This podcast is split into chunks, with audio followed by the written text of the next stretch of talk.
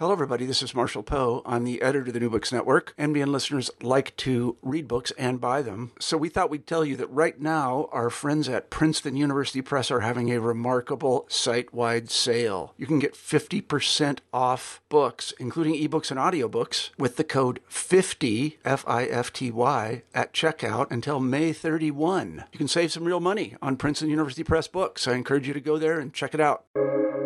Welcome to the New Books Network. Hello and welcome back to New Books in Anthropology, a channel on the New Books Network. I'm your host, Lachlan Summers. I'm really excited today to be joined by Professor Hugh Raffles, Professor of Anthropology at the New School for Social Research and Director of the Graduate Institute for Design, Ethnography, and Social Thought. Professor Raffles' essays have appeared in a wide variety of venues, spanning academic and public facing platforms, including American Ethnologist, Public Culture, Cultural Anthropology, The New York Times, Cabinet, and Orion. His previous monographs are In Amazonia, published in 2002, and Insectopedia, published in 2010. Professor Raffles is joining us today to discuss the Book of Unconformities Speculations on Lost Time, published this year by Pantheon Books. Rather than try to summarize his immense book in this introduction, I'll just note that the New York Times labels it a dense, dark star and among the most mysterious books the reviewer has ever read. Harper's calls it a dense associative time travelogue that compresses and folds chronologies like geological strata. And the Wall Street Journal describes it as a melange, a large chaotic mess composed of isolated fragments smeared together by tectonic forces. Hugh, thanks so much for spending time with us today. Thanks, thanks so much for having me, Lachlan. I'm really happy to be here. So, to begin with, I want to know how this book came about. You've gone from the co production of Amazonian waterways to human insect entanglements and now to deep time. How did you arrive here? Yeah, uh, it's you know it's it's the book took me an awful long time, and I think it ended up being took about ten years, I think, and it ended up being, you know, a very different book from what it what it started out as. But and I think when I when I started it, I was still very much caught in my last book, which is a book about insects, and could only really imagine another book of the same type, which identified an object and then took a fragmented approach to that object as a way of sort of producing something which was, you know, both holistic and not holistic at the same time, something like that. And then as the book as the book evolved, it it developed into into something that I now think of as, as quite different.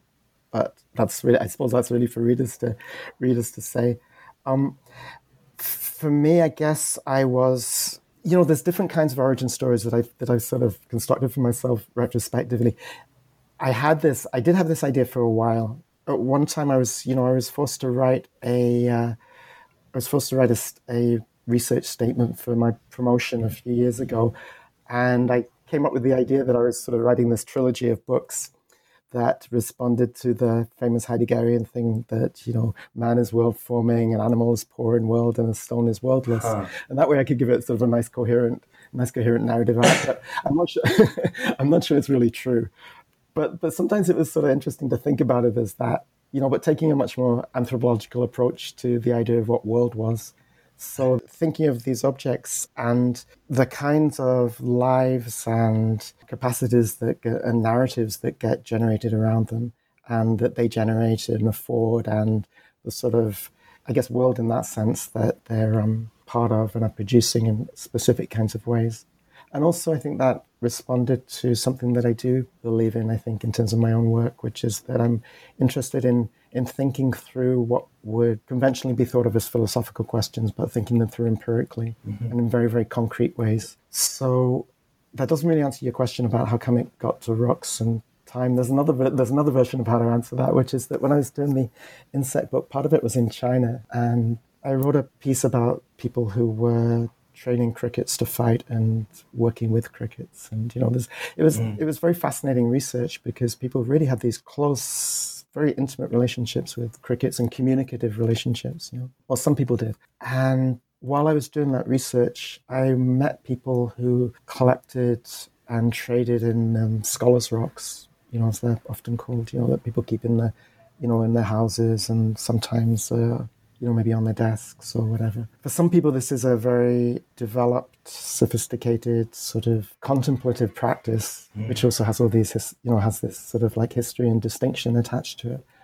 And so through conversations with those people, I started to think about, and this is maybe my, my entry point into it, as these philosophical objects, both as sort of models for models for a life in a Confucian sense, but then also for sort of like upright life, but then also these objects in which you know, through certain meditative practices and contemplative practices, people's sense of self or people's sense of earthly physical being could dissolve and be transcended um, and move into different sorts of philosophical planes. Mm. So that was for me, I think, an introduction to thinking about what kinds of objects these could be and, and how sort of multivalent they were you know, this is the kind of question you asked me where I could keep going for right. a while. Because I guess there's, you know, there's this other aspect, which was at that time, I, I wasn't really aware of it when I started the project, but quickly became aware that there's also this emerging literature, which at the time, you know, 10 years ago was really around the object oriented ontologists and people like Graham Harman and Steven Shaviro and people like that. Now I think that's really I don't know if anybody's really talking about that literature anymore, but at that time, don't think so.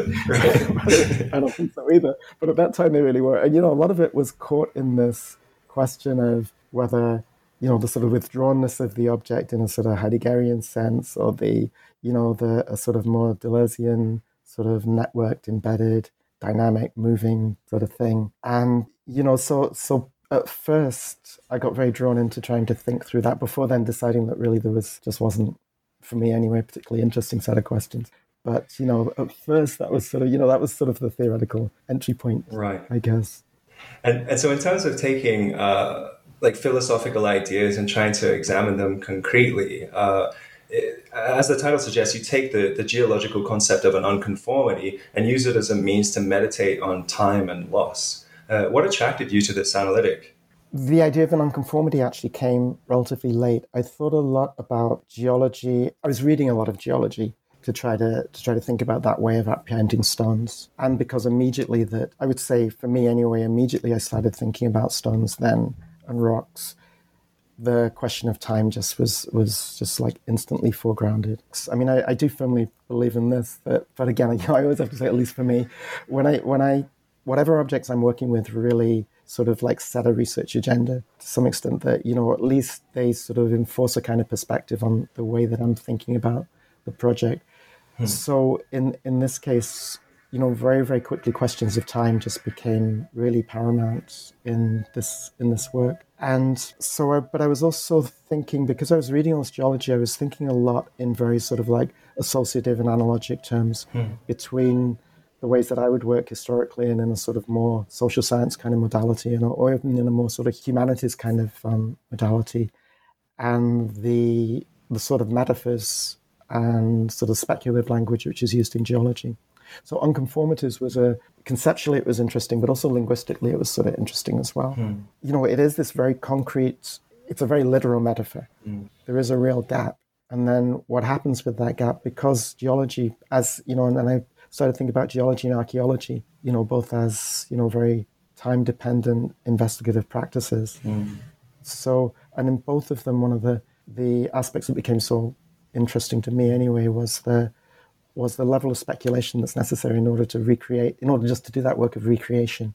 And an unconformity is the point is actually a point of you know it's a point of absence, but it's one that just it just get you know it's where it's where there's a gap in the in the in the geological record that's just like a hole, mm. um, basically. And so what it gets filled with is just you know endless narrative people call upon whatever evidence is available, but the evidence is generally you're talking often you're talking about really deep time, and the evidence is pretty thin often, or just requires just sort of like this heroic work of sort of like narrative creation and right, you know, and speculative speculative thinking, and that is just very interesting to me, and it corresponded to all kinds of all kinds of different historical and social gaps where the same thing the same thing happens, and not just through research or by by people who are writing about it, but just just in in daily life, the way that we just just fill these absences constantly. So that that became a sort of, I guess, in a way, a sort of master narrative for the for the book as a whole that that helped me direct some of these, you know, some of these stories as I went along. Well, one of the things I love about this analytic is that it permits thinking of, of absence as a material presence. So the chapter Sandstone is a particularly good example so it's set in the old red sandstone of Orkney in the Northern Isles of Scotland, but it's almost a biography of Odin's stone, a perforated eight foot stone that stood in the region until it was blown up in 1814. But you note that after having been blown up, the part of Odin's stone that had the hole in it, in fact, remained and was repurposed as a pivot in a horse powered grain mill, later discarded when these mills were superseded by oil fired mills, and then unwittingly destroyed in the 1960s by a farmer with a hammer. So, this missing stone with a hole in it and the spaces it left when it went missing are all part of a story about how absence materializes, where absence is less the disappearance of something from the present into the past and more a permanent process of vanishing. So, can you talk a little more about the story of Odin's stone and how you use it to think through the region's Neolithic landscape? I don't feel like I need to. I mean, he did that way better, way better than I'd have been able to. Um, that was that was pretty much perfect. I mean, I, yeah, that's that's that's a perfect way of describing that chapter. I, th- I think, I suppose all I'd add to that is that I don't know how to say this. I mean, you know, the stone then becomes an occasion for following, well, both getting drawn by the stone and following all the possibilities that it creates and, and openings it creates. Mm-hmm. And then there's sort of the the, uh, the narrative problem, I guess, becomes trying to figure out which of those are manageable when you start, or how many of those are manageable in the in the chapter. Mm-hmm. But one of the things that became really that that chapter really provoked for me, I think, was this question of the, I guess I would say something like the enigmatic character of those monuments, these ancient monuments. Mm and then maybe of stone itself, but just the the demand, I suppose, the demand that they place on anybody who comes in contact with them to make some sense out of them, to maybe either fit them into, you know, fit them into some sort of like pre-existing discursive landscape.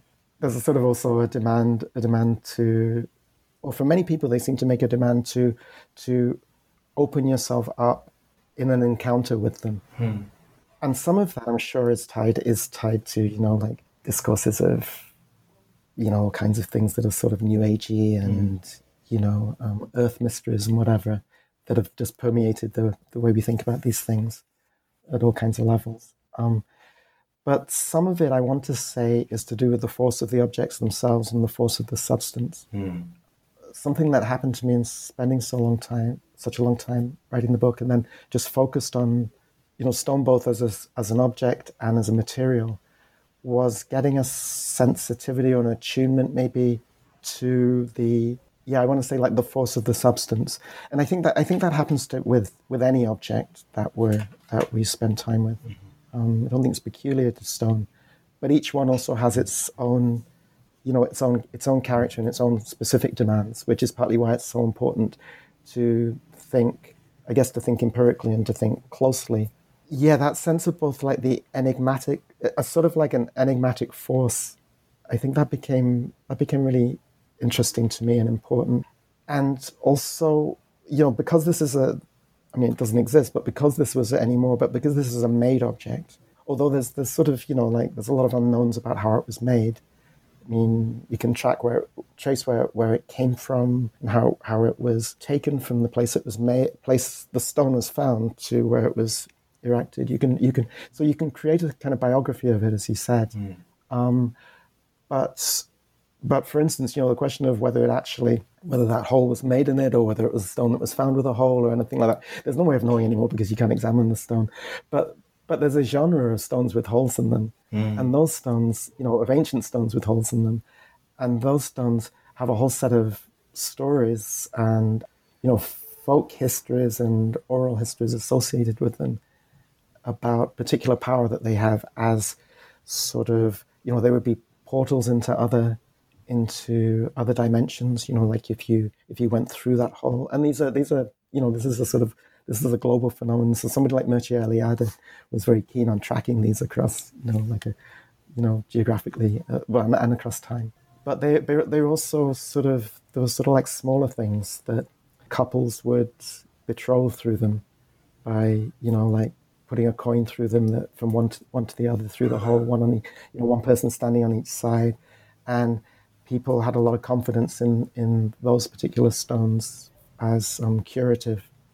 You know, so they had these very very sort of like material, concrete, practical applications as well for some people, and also then they had these real cosmic, you know, cosmic possibilities too.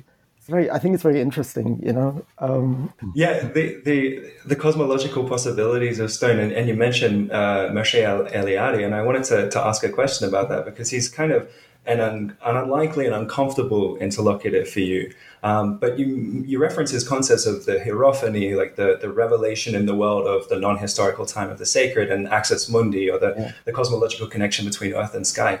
Like, was it just the, the universality of perforated stones, or what, what brought you to, to Mircea Eliade's work? Oh, I know. It, it it was it was very difficult, and yeah, I had to hold myself back from just you know, gone off in a rant about him for a few times. You know, because I mean, I, I, I don't know, maybe people listening know that, you know, he, he was also, I mean, you know, he was regarded as the leading scholar of religions in, in that mm-hmm. sort of very, you know, Middle European intellectual, sort of global, global scholar who would just sort of collate and amalgamate, you know, this enormous amount of erudition across, you know, across time and across, you know, across space. But he was also, you know, like you know, like Heidegger, like um, you know, several people, um, Carl Schmitt, other people. Um, you know, he was an, he wasn't just a, he wasn't just a, you know, like a passive right. passive Nazi. He was a, right? He was a, he was an active anti-Semite, active active fascist agitator, mm. and he was one of the people who was who was basically rescued by the, the United States mm. after the war, after you know Romania, you know, took a turn um, where he was no longer welcome, and uh, you know, and then became an em- eminent, eminent um, professor at the University of Chicago, mm. celebrated for the rest of the rest of his career, mm. whilst he still continued to support, you know, fascist causes in right. in um, Eastern Europe. So yeah, he's a complicated figure, but you know, this is actually this is actually a habit of liberal or radical intellectuals to support these people and try to disengage their politics from their ideas, mm. as if those things can be can be easily separated. But of course, there's a huge debate over around this, around this, um, you know, and there's been a, an awful lot written about it. Not so much about Eliade, but about, but obviously, particularly about Heidegger. Mm-hmm. But I was really interested in Eliade because he's one of the few people that I that I've read who's written about, you know, about stone as a, as a about stone objects and stone as a substance in this incredibly synthetic way. I mean, there are other people who've done it, but nobody has really done it with his his level of erudition and hubris, I guess. Um, and and you know, the, his books are full of. I mean, they're full of insights, and they're full of really, you know, provocative ways of thinking about of thinking about objects. But at the same time, they rely on they're built on a set of um, I get they're built on a set of assumptions about social evolution and civilization and sort of intellectual hierarchies that are, you know, profoundly I would guess I would profoundly disagree with. But they, they incorporate they incorporate anthropological thinking and anthropological generalization and you know into this machine that that, that, that he has, you know, this sort of academic machine. And so there's a on the one hand I just want to just ignore it and dismiss it, you know, and say this is just work you know, this is work that I really just don't want to engage with at all. Mm.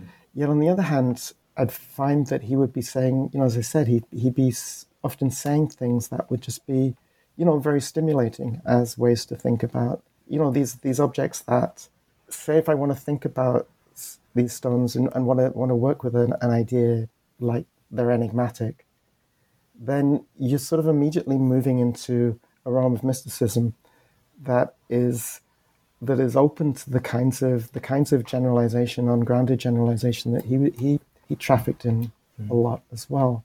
And at some level, I'm sort of drawn to that in the in the sort of speculative mode, and you know, a kind of refusal to explain. I mean, he's not interested in refusal to explain, but for me, that sort of enigmatic nature is about a sort of refusal. Mm. You know, sort of um, deliberate intellectual analytic refusal.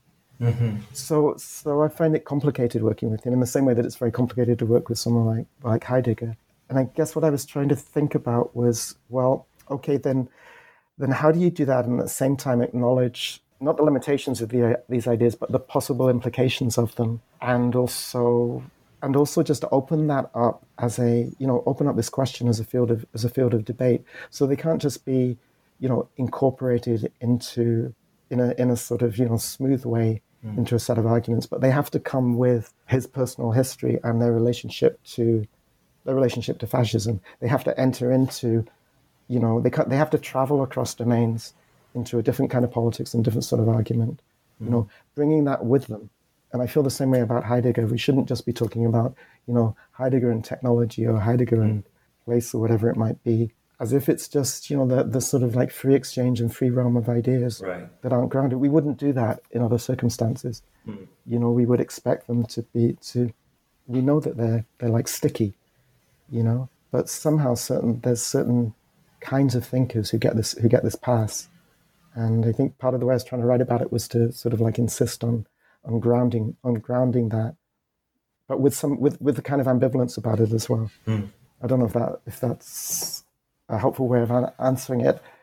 It's a problem, right? I, I kind of feel like there's a this is a problem, and it's like a problem that we haven't figured out how to how to deal with. And maybe we won't be able to, but but especially now, obviously, right? We can't treat fascism as historical, so we shouldn't treat fascist thinkers as historical either, or as innocent. We we we really have to face them. I think. No, that's good, and I I, I know in it was it's, it felt uncomfortable when you were talking with him. And then I, I, went to the end notes where you were talking about yourself talking about him. And i think there's as much written in the end notes as there is in the book. I think it's true. And you know that that note was originally in the main text. And then i thought it became you know it became too disruptive of the text and where i didn't want it to be. So it went into mm. the footnotes. Um, because i figured that well, hopefully, you know, a bunch of people will read that anyway, and then, you know, but they'll have made the choice, so it will be like, you know, they're like, they're going there. In a way. You go to a footnote to be you go there looking for a digression or for a something or for a disruption of something. Right. So you know, so it's like a different experience. you know, that was that was a, that was a plan.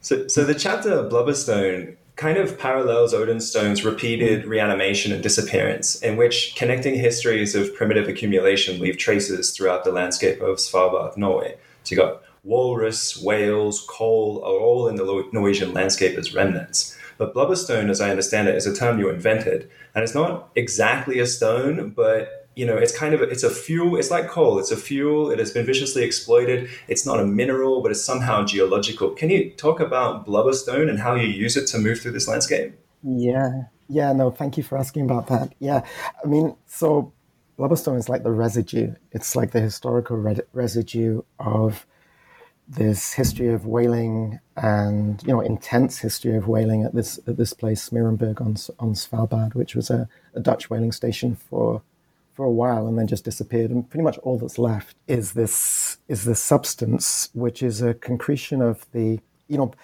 the whalers would render the whale blubber in these huge cauldrons, and it would boil over the sides, and they were generally cooking it on sometimes coal, sometimes timber. Everything pretty much had to be imported there. Um, there was coal in Svalbard, which then becomes important in the story. Mm-hmm. But um, and there was coal that you could collect, and I think some of it was coal, but some of it was actually coal they brought with them from Europe. Mm. And you know there wasn't really any timber there either, so you know fuel was a fuel was a real problem. But what you've got left there is this this concretion that's a combination of of blubber and the sand from you know sand and pebbles from the beach, and um, the fuel that they the fuel that they use to cook the cook the blubber in. So you know, it's um it's an obvious metaphor in some ways for the extractive industries that have then passed on, and they've left this geological substance which is analogous to other kinds of geological substances, like which are you know big quotes non-natural, um, you know like. Um, what is it, trinitite, which is on the, you know, which was the, mm. the residue of the nuclear explosions uh, at um, Los Alamos, and plastiglomerate, I think is what people are calling it, um, mm. which has shown up in shown up in Hawaii, um, which are you know like these mm. these um, combinations of, of plastic and plastic and rock that have you know now mm. pretty much seem to be now pretty much everywhere.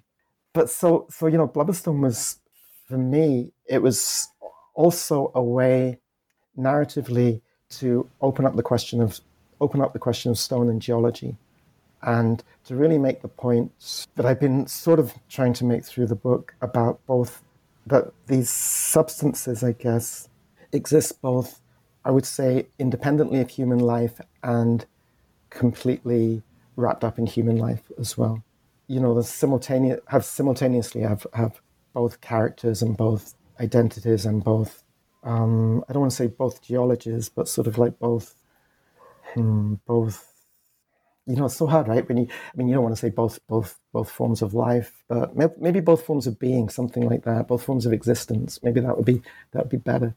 And the, the story that I really wanted to tell in that chapter was was, or is this this, you know, the story of this um, intense extraction on Svalbard. Svalbard is, is an incredible place because, so first, first of all, it was a um, unoccupied archipelago. There weren't people there living there, as in living there, as in overwintering consistently until the 20th century when, when coal mining, because coal mining made, made that possible. Um, before that, it was mm. just since the 16, early, early 17th century, I guess, it was a it was a location for extraction. Mm. So first British, Dutch, Basque, a whole bunch, then Danish, a whole bunch of people went there and just just just fished for whales and for bowhead whales and just extracted this huge, huge. Well, excuse me. First they went for walruses. When they when they sort of like got enough, you know, pretty much run out of walruses, and they turned to whales and sort of they figured out that was, you know whale blubber was just way more way more economically viable. Then they turned to whales. Um, you know, then after whales, they went through. They just sort of like went through, just went through one extracted product or possibility after another um, until they arrived at coal. But it also has this complex history of of superpower competition because it's you know it was now things are changing, but actually it's unclear how they're changing because of you know sea ice opening in the Arctic. But it was you know also sort of the gateway to the gateway to the Russian Arctic. So it was geopolitically was extremely sensitive and important. So you had all this competition for sovereignty, but it has a it has an uncertain sovereignty. It became part of Norway, but but still, you know, it's under this Svalbard Treaty, which which means that anybody can extract resources. You just have to have a footprint there. So there are sort of there I think there are 46 right. or 48 signatures to the to the Svalbard Treaty, and if you're a signatory, it means that your um, nationals can live there, work there, and extract from Svalbard. I think the most recent signatory was North Korea, huh. but the only ones to really have a like a, a significant footprint are Norway, which essentially means that NATO does, and and Russia. So Russia has some mining. Russia has some mining, right. a couple of mining towns, settlements, and Norway has a town and a big, now mothballed, really, really really expensive mining project, which actually was never really, never productive. So it's all, well, I was going to say there's not really any reason for people to be there except for the strategic reasons. I mean, that's not quite, I mean, that isn't really true. I mean, there are reasons that people either individually would want to be there, but geopolitically, or even sort of industrially and in terms of exploitation of various kinds, there aren't really I think what, what has kept Svalbard there has been first the extraction and then the geopolitics. And it's you know it's very it's very interesting. It's this it's, it's, it's, such an intense history of of extraction of various kinds that the whole thing is a symptom of global history. I think at some point I've read. Uh, it might be something that you've said or something that you're, you're referencing someone else say, but it's to, it's to see the world in a stone. And this blubber stone that's not quite exactly a stone, all of this comes uh, like it's uh, condensed into this stone. All of these histories, yeah. you see it right there. Um, so it's a very remarkable piece of material. Yeah, I, I, I, agree. It's like it's yeah, it's like history and time are just congealed in it, condensed in it. Yeah, as a narrative device, yep, it works like that. Definitely. Yeah, I was happy, but also very disturbing. Actually, you know that that, yeah. that residue is I find it extremely disturbing too one of the very interesting things about the place is that you know that there's a cultural relics law maintained by the by the governor of Svalbard, um, where anything that was anything that humans were involved in bef- that before 1946 that's left some remains can't be touched. Mm. So mm. so the landscape also has this quality of being a um, sort of like this open in a way sort of open historical museum so you know, the, the, this is all kinds of things. There's hunting cabins, mining, you know, mining camps, places like um, which was a you know whaling, you know, whaling center. And if you if you travel around the archipelago, there were just all these residues. So, like for instance, some Nazi soldiers went there in 1943, I think, and you know did you know left a, a swastika out of um, they made a swastika out of out of big stones on the beach, on on a beach, um, and that's still there. You can't touch it. There are mm. weather stations that were really important in the in the Second World War, and those are just left. But everything is, but nothing's maintained. So it's all just slowly decaying and sliding into the sliding into the water, or getting overrun by animals of one kind or another, or you know. Mm. So it has this sort of elegiac quality to it, but two different things. I mean, but but it's really like an elegy to this history of extraction this is one of the things I find. Uh, this is one of the reasons I find unconformity such an interesting analytic because it it's marking absence in this kind of enduringly material way, but it also marks a process in which geological strata that would otherwise be unrelated have come together, where the, the process of loss produces connection. Uh, and so the first chapter, Marble, detail, detailing the colonization of what's currently New York, is a, is a really key example. But one really striking demonstration of this is in the chapter called Iron which is a really incredible story, beginning with the peculiar iron brought to what's now Greenland by meteors, which was historically gathered and used by Inuit, and ends with anthropology's own Franz Boas. And so this is like noteworthy for folks interested in the history of US museums and anthropology as a discipline. But foregrounding loss as also unlikely connection permits you to talk about geology and even unearthly geology, because we're talking about meteors, uh, it permits you to talk about geology without losing track of the, the individual lives that are built around it. So, could you walk us through some of the moments in this chapter and how these minerals and the people around them became caught up in global commercial and museological uh, networks? Well, that's a great question. Um, let me first lay out lay out the maybe lay out the story, which I'm sure some people will know. But basically what happened was that Robert Peary, who was a very, who at you know at the end of the sort of in the end of the 19th, early 20th century, was a was a huge figure in the in the U.S. an Arctic explorer, adventurer, self promoter, but also but you know very much a, not a very attractive person, and some but somebody somebody who is very skilled at getting wealthy patrons to give him money and to sort of assemble this this um, club around him of people who were committed to to basically white masculine exploration, mm. and he was very very upfront about about that as his as his project, mm. and he was. But you know, this is where it gets a little complicated because he he, you know, at the time. So we're talking about, I guess, the 1890s. You know, this is this is a time when you know, as anthropology was emerging primarily at that point in museums. Mm. People were very much in a anthropologists were very much in a salvage mode. Mm. I mean, they were seeing, they were seeing, you know, particularly in the U.S., they were seeing, you know, Native Americans under American Indians under this enormous pressure. Um, people weren't, you know, because of the Indian codes and a bunch of other things, people weren't able to speak their languages. They weren't able to, you know, me, you know, have their have their objects that were Im- important to them, ritual objects and other kinds of other kinds of objects. They weren't allowed to have those um, visible. You had the the Indian police. You had Indian courts. You had all kinds of all kinds of like a this extremely repressive apparatus. Mm. Um, people have written, you know, and this anthropologist have obviously written an awful lot about. It. Someone like Lee Baker has done just excellent work on this. So Boas and Boas at the museum was, and you can look in the muse, in the museum archives are, are very fascinating in this period to see how Boas and other other other anthropologists working there were constantly trying to get, you know, trying to get people to go out and get stuff and bring stuff back and to you know like buy it off you know buy it off different reservations and different people and make these mm. connections and do this. So they also had people all over the world who were doing this.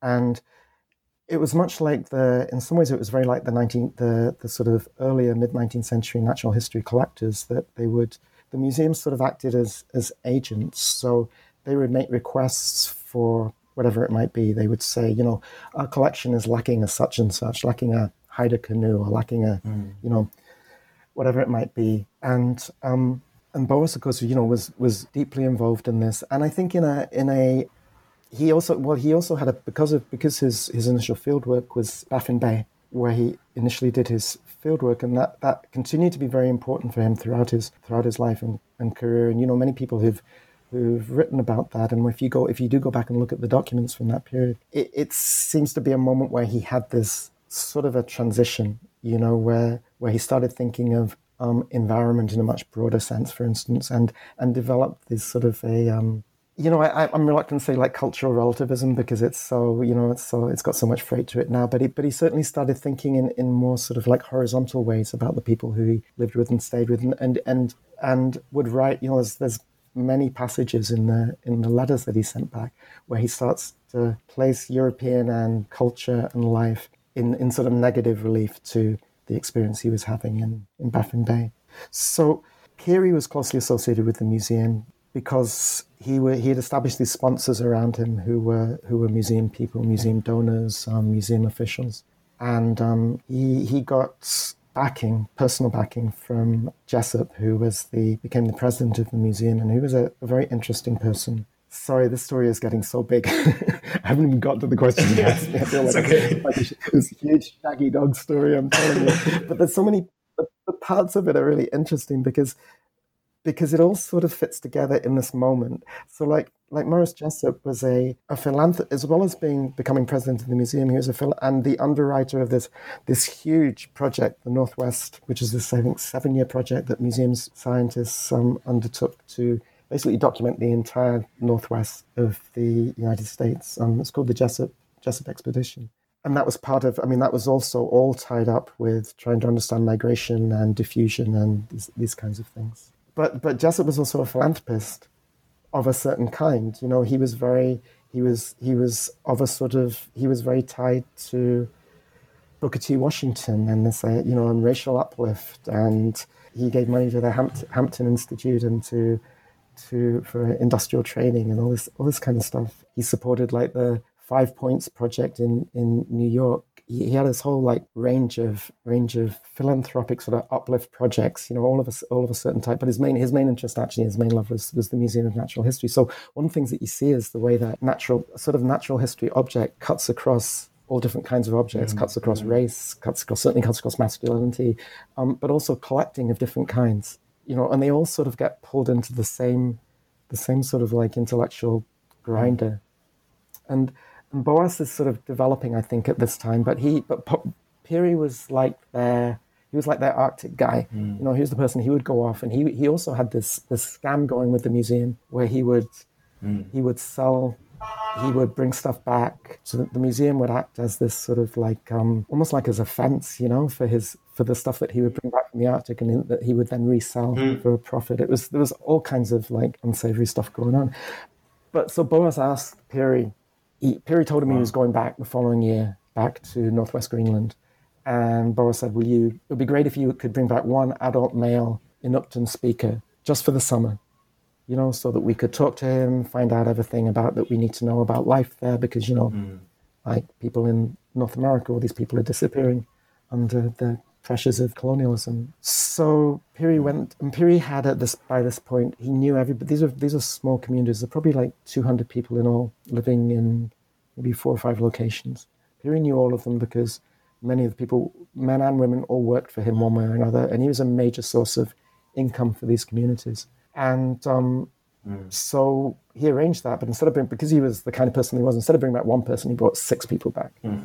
And a part of the story that's often missing is that, you know, people who lived in those areas were very, very accustomed to traveling and very accustomed, I mean, long distance traveling and being very, very independent and, you know, innovation and, you know, making stuff out of nothing and just, you know, succeeding in living under these extremely harsh conditions. So I think one of the things that seems clear, both from talking to people there and from just reading into the accounts that you can that you get from this um, episode, and also the interviews that one of the people who came back gave to newspapers, is that people are really interested in coming back. So they didn't come back.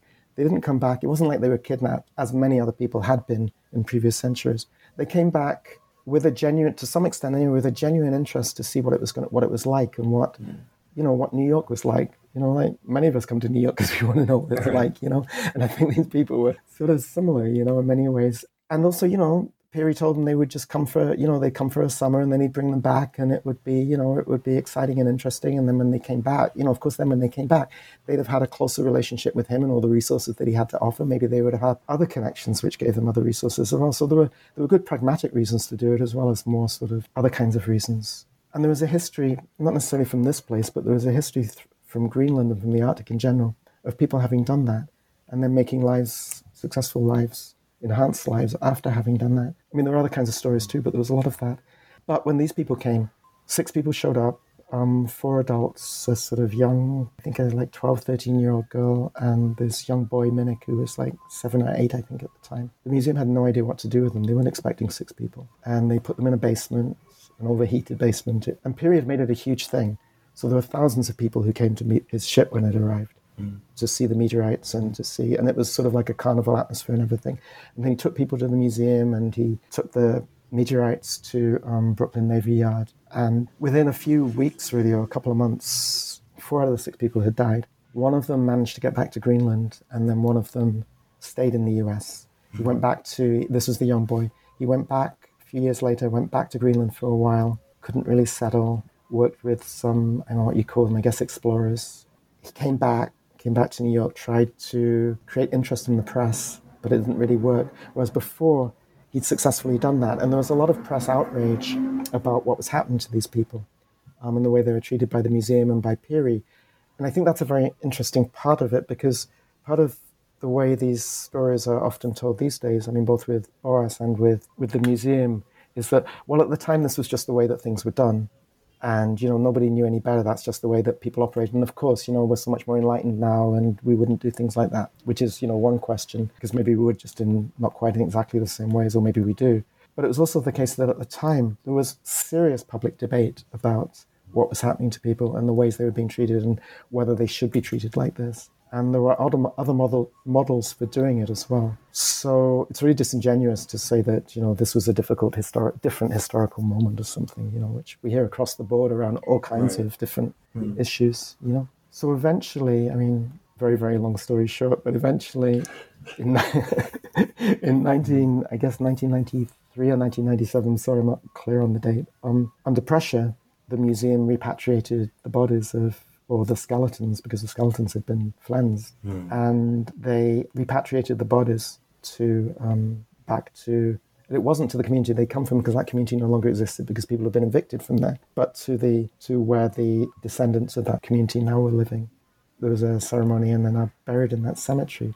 Yeah, so that was that's sort of the outline the outline of the story, um, which is why it's a very long chapter as well because it's such. A, it's such a long it's a, it's a, fascinating story though. Yeah it is, it is and, and i feel like the resonances are still there because you know the whole question of repatriation and restitution is so critically important right now you know both in museums but in anthropology in terms of sort of like what a decolonial anthropology can look like and what it should look mm-hmm. like so in a way i mean maybe all the chapters are like this but to me this was another sort of like condensation of a lot of questions that are really central right now. Mm. And so, even though quite a bit of the, that chapter is is centered in Greenland and cited in Greenland, I feel that what it's really about is about the museums, the museum and collecting and practices of exploration, and also the sort of you know the the erasure and displacement of those histories from from you know from the way that these objects now exist and are you know are located. This is one thing that I find really fascinating about this book, and that you, the unconformities kind of parallel analytics of connection and loss, I feel like they kind of invert the way anthropology talks about geology at the moment. I, I feel like I read folks who are kind of maybe taking a broader, more sped up view of deep time in order to see rocks and continental plates as agents and demonstrate that geological is uh, is lively rather than inert. Uh, or as you put it, even the most solid and ancient and elemental materials are as lively, capricious, willful, and indifferent as time itself. But you make a really interesting pivot here in that you seem to be saying, yes, that's true, but the massive temporal lens that frames geology as lively will also render humans and living things as just matter. So I feel like that chapter iron is, a, is an effort to kind of grapple with how to kind of talk about this long scale without losing sight of people. No, that that's that's a very good way to put it. And okay, so I first started thinking about it in those terms um, not through geology, but through this through this parallel. Um, and this goes back to some of the work I talked about in at the beginning about China, and there's this parallel by um, Zhuangzi, the the Taoist, you know, sage from like 2,500 years ago. And this is this is an aside, actually, but I'll get back. But this is a small aside, which is that one of the things that's very fascinating to me, anyway, about about Zhuangzi is the way that the way that these stories are written, because they they force you into the disorienting experience of the reasoning mm. and of the story, and that's something which which I feel like I've learned from that and tried to try to also create through these these kinds of narratives and sort of very expansive stories to sort of like create a sort of an experiential environment and so that as much of as much if you like as much of the understanding or knowledge comes through you know the the sort of psychic experience as the cosmic mm. as the cognitive experience or the cognitive practice you know anyway that's that's sort of an aside but in this in this story Zhuangzi's wife has died and the other person who I can't remember um, shows up and is and is just outraged because Zhuangzi's sitting there and he's not you know, he's he doesn't seem to be upset. He actually seems to be happy. He's like doing stuff and sort of I can't remember what he's doing, but he's like singing and something sitting in his sitting in his yard and he's like singing and you know whatever. And so this other character just like berates him.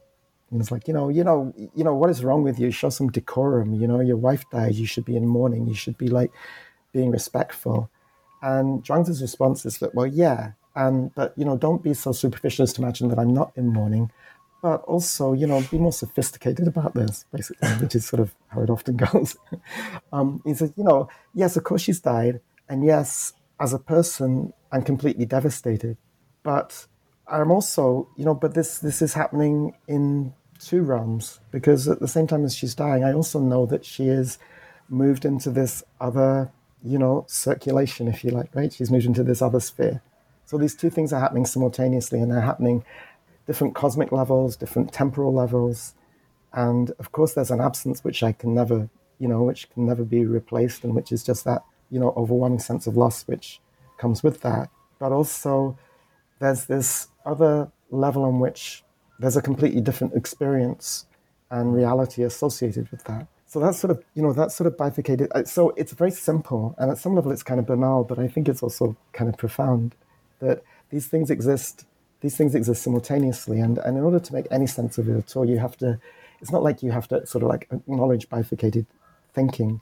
You have to like occupy that, somehow occupy that space. Mm. That these things actually do happen simultaneously. That we actually do live in multiple temporalities, multiple forms of. And it's not. It's not really an ontological. I don't want to make it as an ontological example uh, argument. You know, it's more like.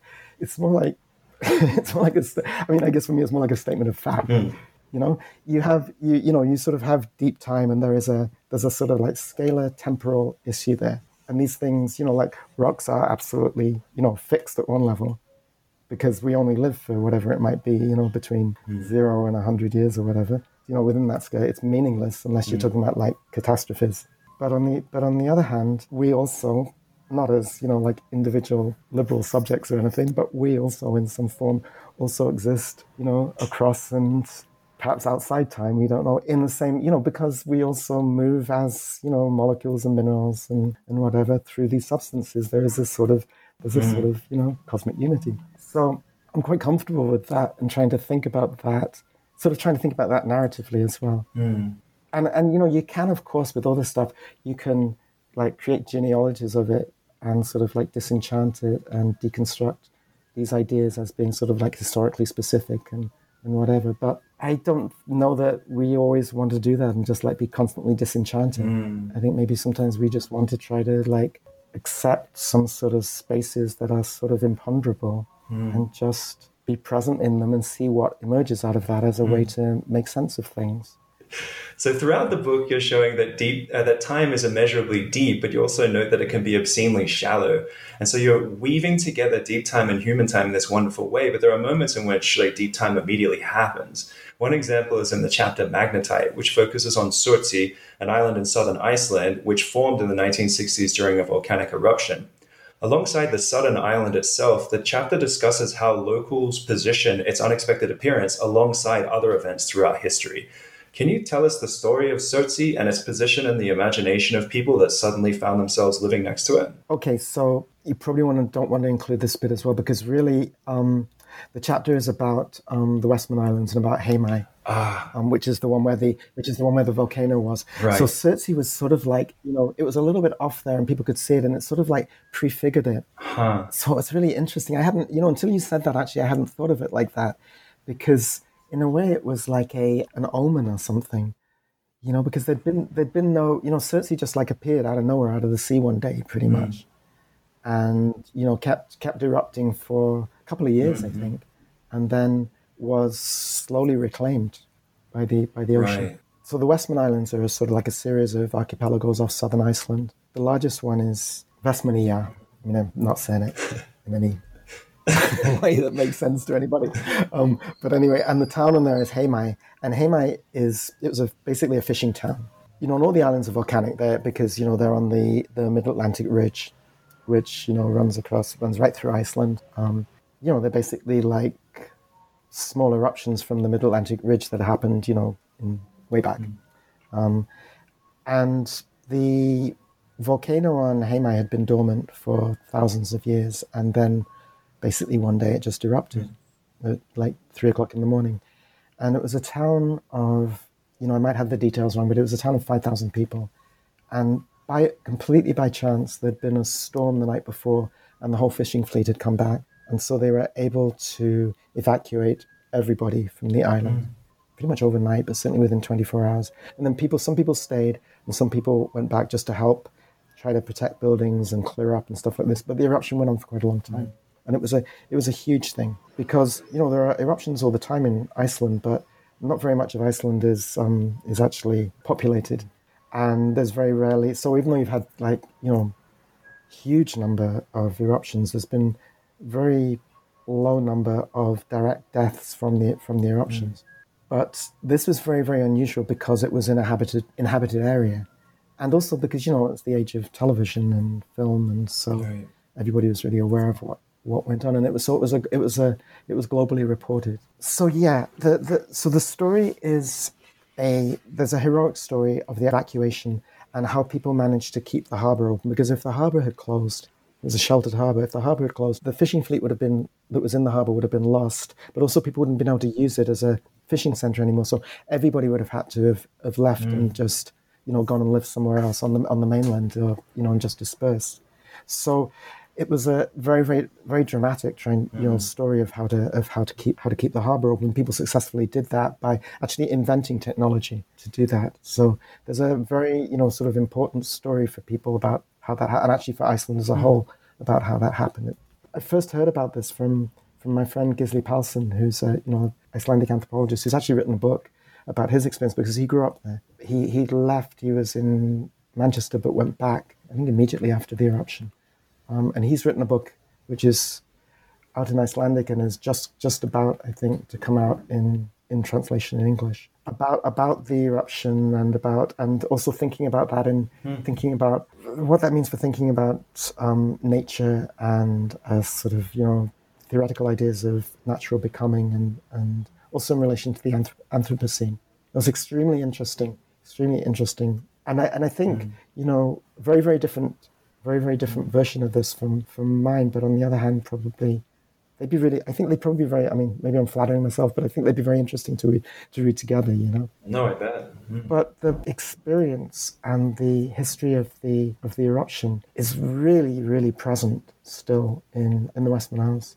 You know, the lava is still there. I mean, you can still see it everywhere. And the, the town had to move. Part of the town was destroyed, so it had to sort of move, and a new part was rebuilt. And they're in the process of I don't know what's happened to it now with COVID, but I don't think I don't think only a piece of it had opened. But they're in the process of opening a, a sort of like a lava museum, but it would be using parts of the town which were buried. Hmm. I mean, really, I think it was a, an intense trauma for people there. People left. Many of the people who left just weren't able to go back because the and I, and I, and I mm-hmm. imagine you've you've had similar you know similar conversations with people in Mexico City. That that once there's I think once once the Earth stops being solid and starts feeling unpredictable, then your whole existential relationship with the place, the fixity of the Earth, or a particular kind of fixity, right? The, the reliability of the Earth just goes or changes.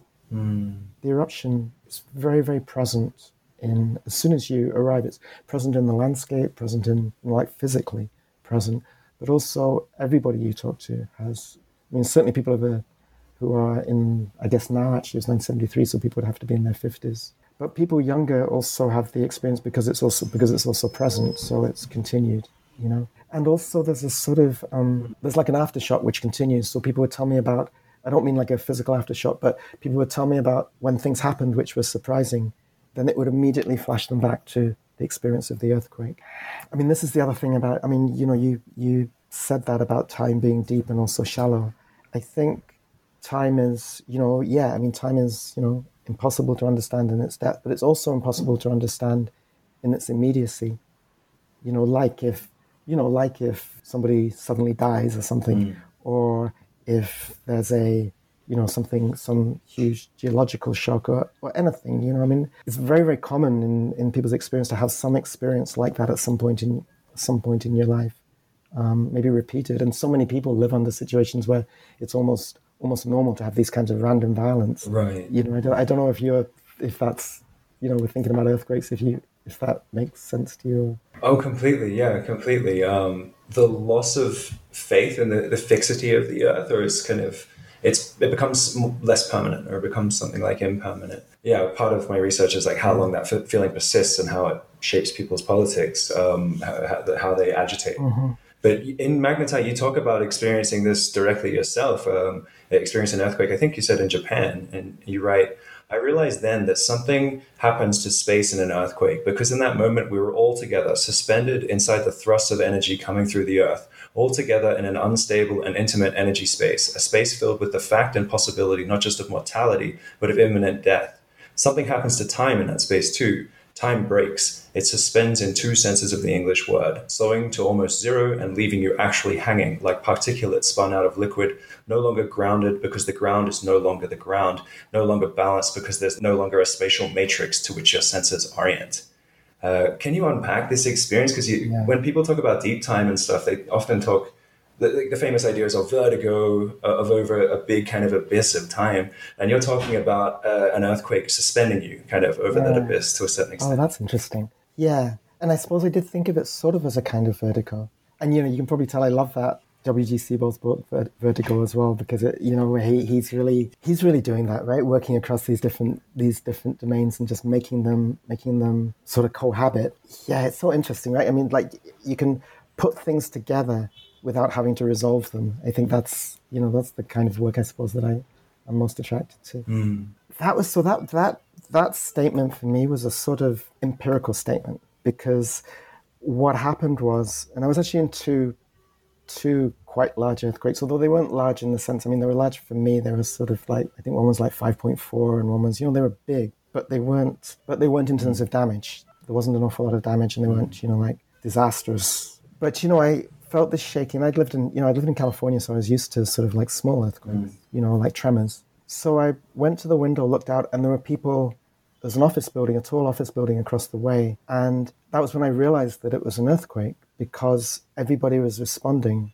There Were, it was full of people in the office, and they were all doing the things which I sort of knew people would do in an earthquake. You know, they were like standing in a certain way, and they were just like, it was, it was like, it was like the the frame had frozen. You know, it was like it was literally like suspension. Mm. And like I, I write in that bit, I mean, then I realized I was doing exactly the same thing.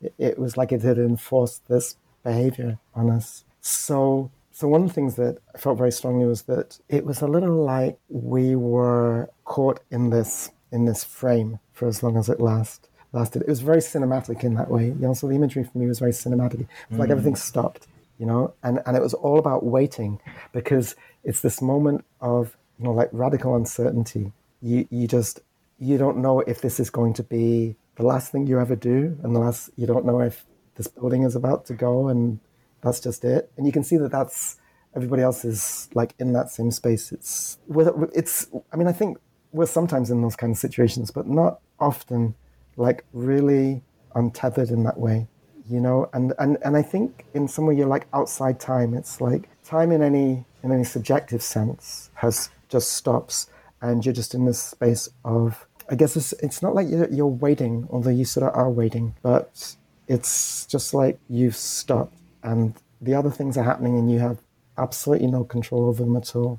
So the earth, earthquake was for me was really really important. I mean, it also happened around the time that I, you know, that I also that I write about in the book because it sort of organizes it, where I'd had this experience of um, personal loss because two of my sisters had died, and I'd had the same. I don't say this in there, but I had the same experience that when the second of my sisters died, I felt like the challenge at that point was actually somehow to stay alive. Like death became, it was like death was the norm. To die mm. was the norm because it was so easy. It's like all you had. I mm. mean, I was in the city at the time. All you had to do was like walk in front of a car or like fall off a building. But here, you know, it's like all your effort had to go on mm. this other thing, which was actually doing all those things that would keep you alive.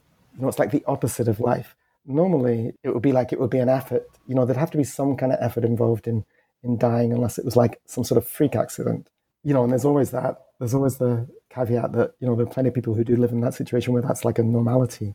But for for someone like me, anyway, that was the complete inversion. So it was the same thing but different you know that uncertainty was really there but it was in this case it was like completely you know with an earthquake it's like completely out of your completely out of your hands so you're just like waiting it's not like you could it's not like you could do anything to prevent what was going to happen there's nothing nothing at all you could do that's that's a that's a radical that's a like a radical situation to be in uh, yeah a lot of folks i talk to here in mexico city say similar things and they I'm really interested in this relationship between geology and time, and I want to ask you a question about it. But it's a very obtuse question, and it requires like me to say a whole bunch of weird things. But like, so I research an earthquake, you know, 2017 happening on the anniversary of 1985. So I, I know people who, when the earthquake struck, ran back to the apartment they live in and ran to the apartment they lived in in 1985.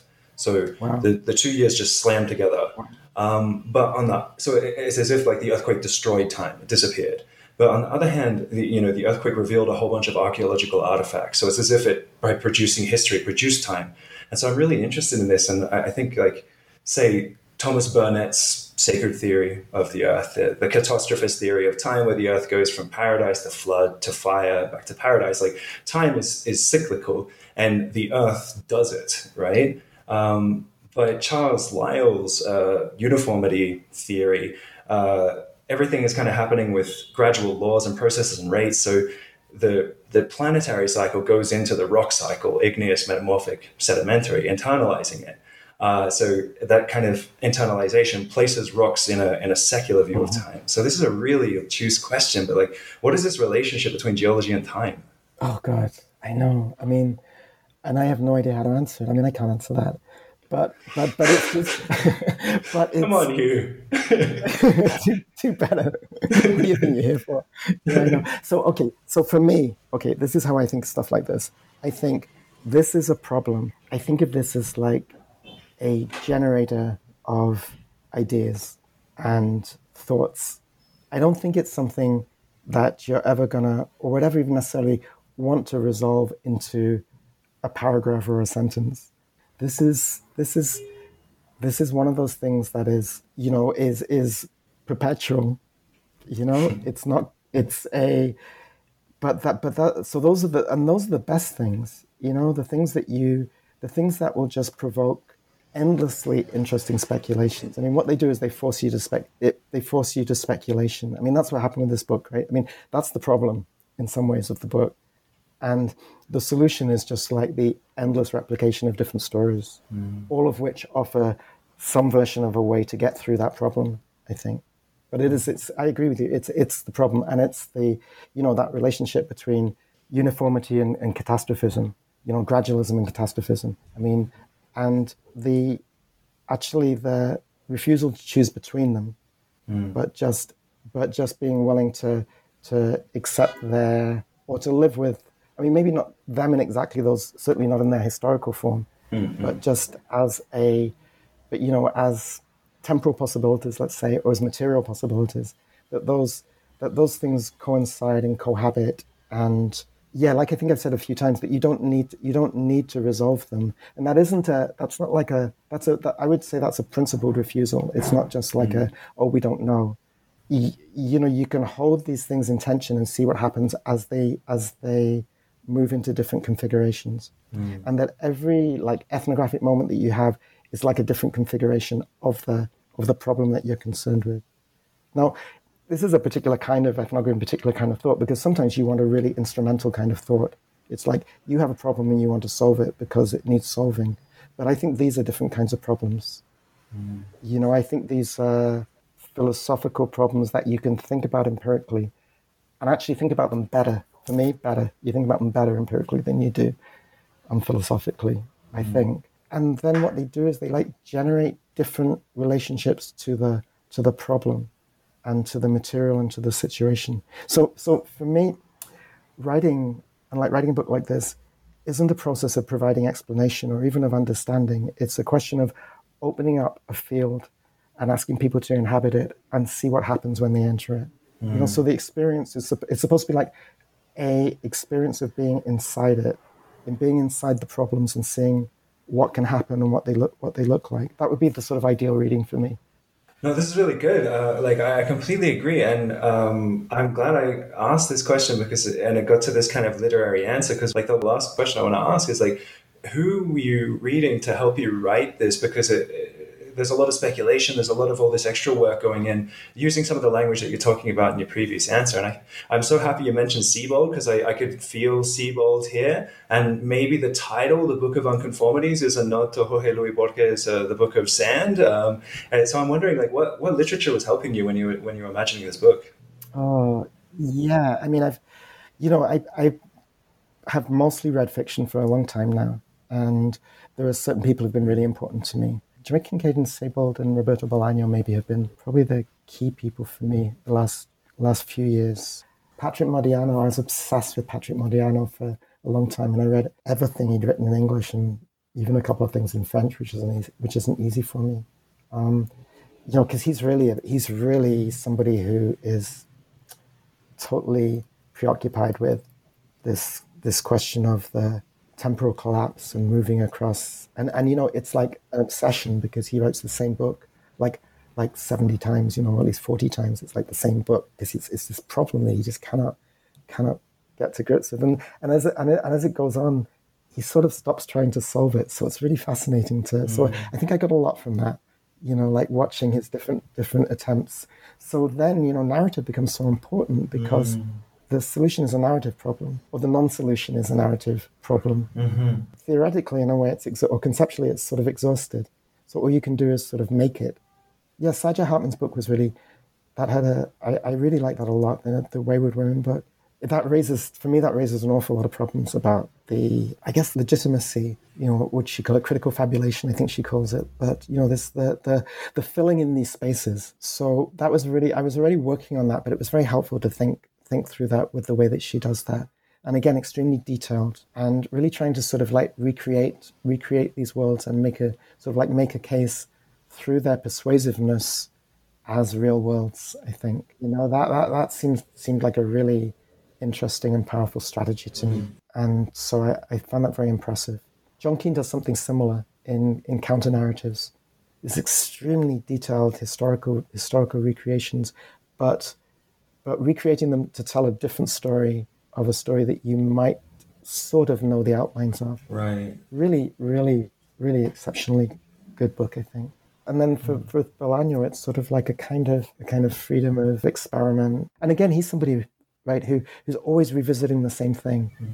Always got this problem that he can't. I think a lot of a lot of writers are like that, uh, and I, I find that very fascinating that kind of obsessive attempt to like excavate this thing and find something that that will just like stop you having to do it anymore. I think.